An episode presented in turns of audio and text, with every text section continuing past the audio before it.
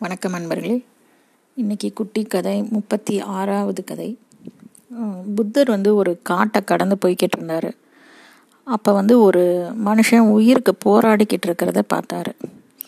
யாரோ வேட்டையாடுறவங்களோட அம்பு வந்து அவன் மேலே பாஞ்சிருந்தது. அவன் உயிருக்கு போராடிக்கிட்டு இருந்தான். ஆனால் அவன் வந்து ஒரு தர்க்கவாதி. அதாவது எல்லாத்துக்கும் கேள்வி கேட்குறவன் அப்போ புத்தர் வந்து அவன்கிட்ட நான் இந்த அம்பை முதல்ல உன் உடம்புல இருந்து எடுத்துடுறேன் அதை எடுக்கிறதுக்கு எனக்கு அனுமதி கொடு அப்படின்னு சொன்னாராம். அப்போ அந்த மனுஷன் இல்லை கூடாது. தயவு செஞ்சு இதுக்கு காரணம் யார்? அப்படிங்கிறத முதல்ல எனக்கு சொல்லுங்க. என்னோட விரோதி யார்? யாராக இருக்கும்? யார் விட்ட அம்பு இது? இந்த அம்பு வந்து ஏன் என்னோட உடலை தொலைச்சது? எந்த கர்மத்தோட பலன் இது? நான் என்னென்ன தப்பு பண்ணேன் எந்த தப்புக்காக எனக்கு இந்த தண்டனை? இந்த அம்பில் வந்து விஷம் தடவப்பட்டிருக்கா? இல்லையா? இதெல்லாம் கொஞ்சம் சொல்லுங்க.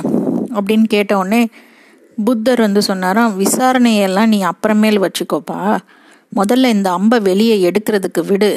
நீ ஏன்னா இப்போ வந்து சாவோட விளிம்பில் இருக்க. இப்போ வந்து இந்த விசாரணையெல்லாம் செஞ்சுக்கிட்டு இருந்தீங்கன்னா இந்த அம்பை வெளியே எடுக்க முடியாமல் போயிடும். அப்புறம் நீ உயிர் பிழைக்கவே முடியாது. அதனால இந்த கேள்விகளெல்லாம் விட்டுட்டு முதல்ல அம்பை எடுக்கிறதுக்கு அனுமதி கொடு அப்படின்னு கேட்டாராம். இது இந்த கதையை வந்து புத்தர் நிறைய முறை அவருடைய சீடர்களுக்கு சொல்லியிருக்காரு. ஏன் அப்படின்னு பார்த்தோம்னா இந்த அம்பு துளைத்து மரணத்தோட விளிம்பில் இருக்கிறது வந்து நம்மளை மாதிரி சராசரி மனுஷங்க. அதாவது நம்ம பிறந்த உடனேயே நம்ம இறப்பும் முடிவு செய்யப்பட்டுருது.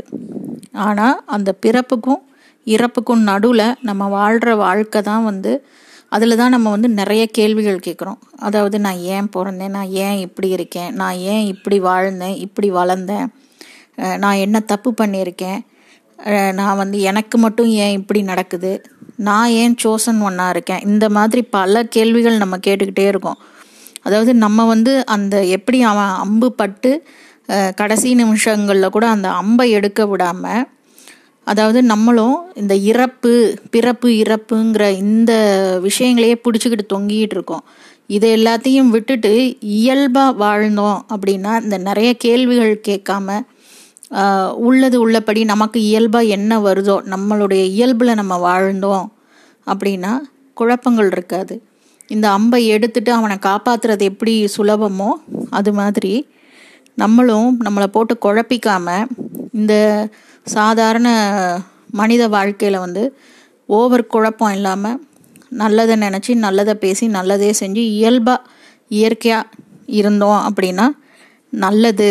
அப்படின்னு சொல்கிறதுக்காக இந்த கதையை வந்து புத்தர் அடிக்கடி சொல்லுவாராம். இது நம்மளும் யோசிச்சு பார்க்கலாம். நன்றி.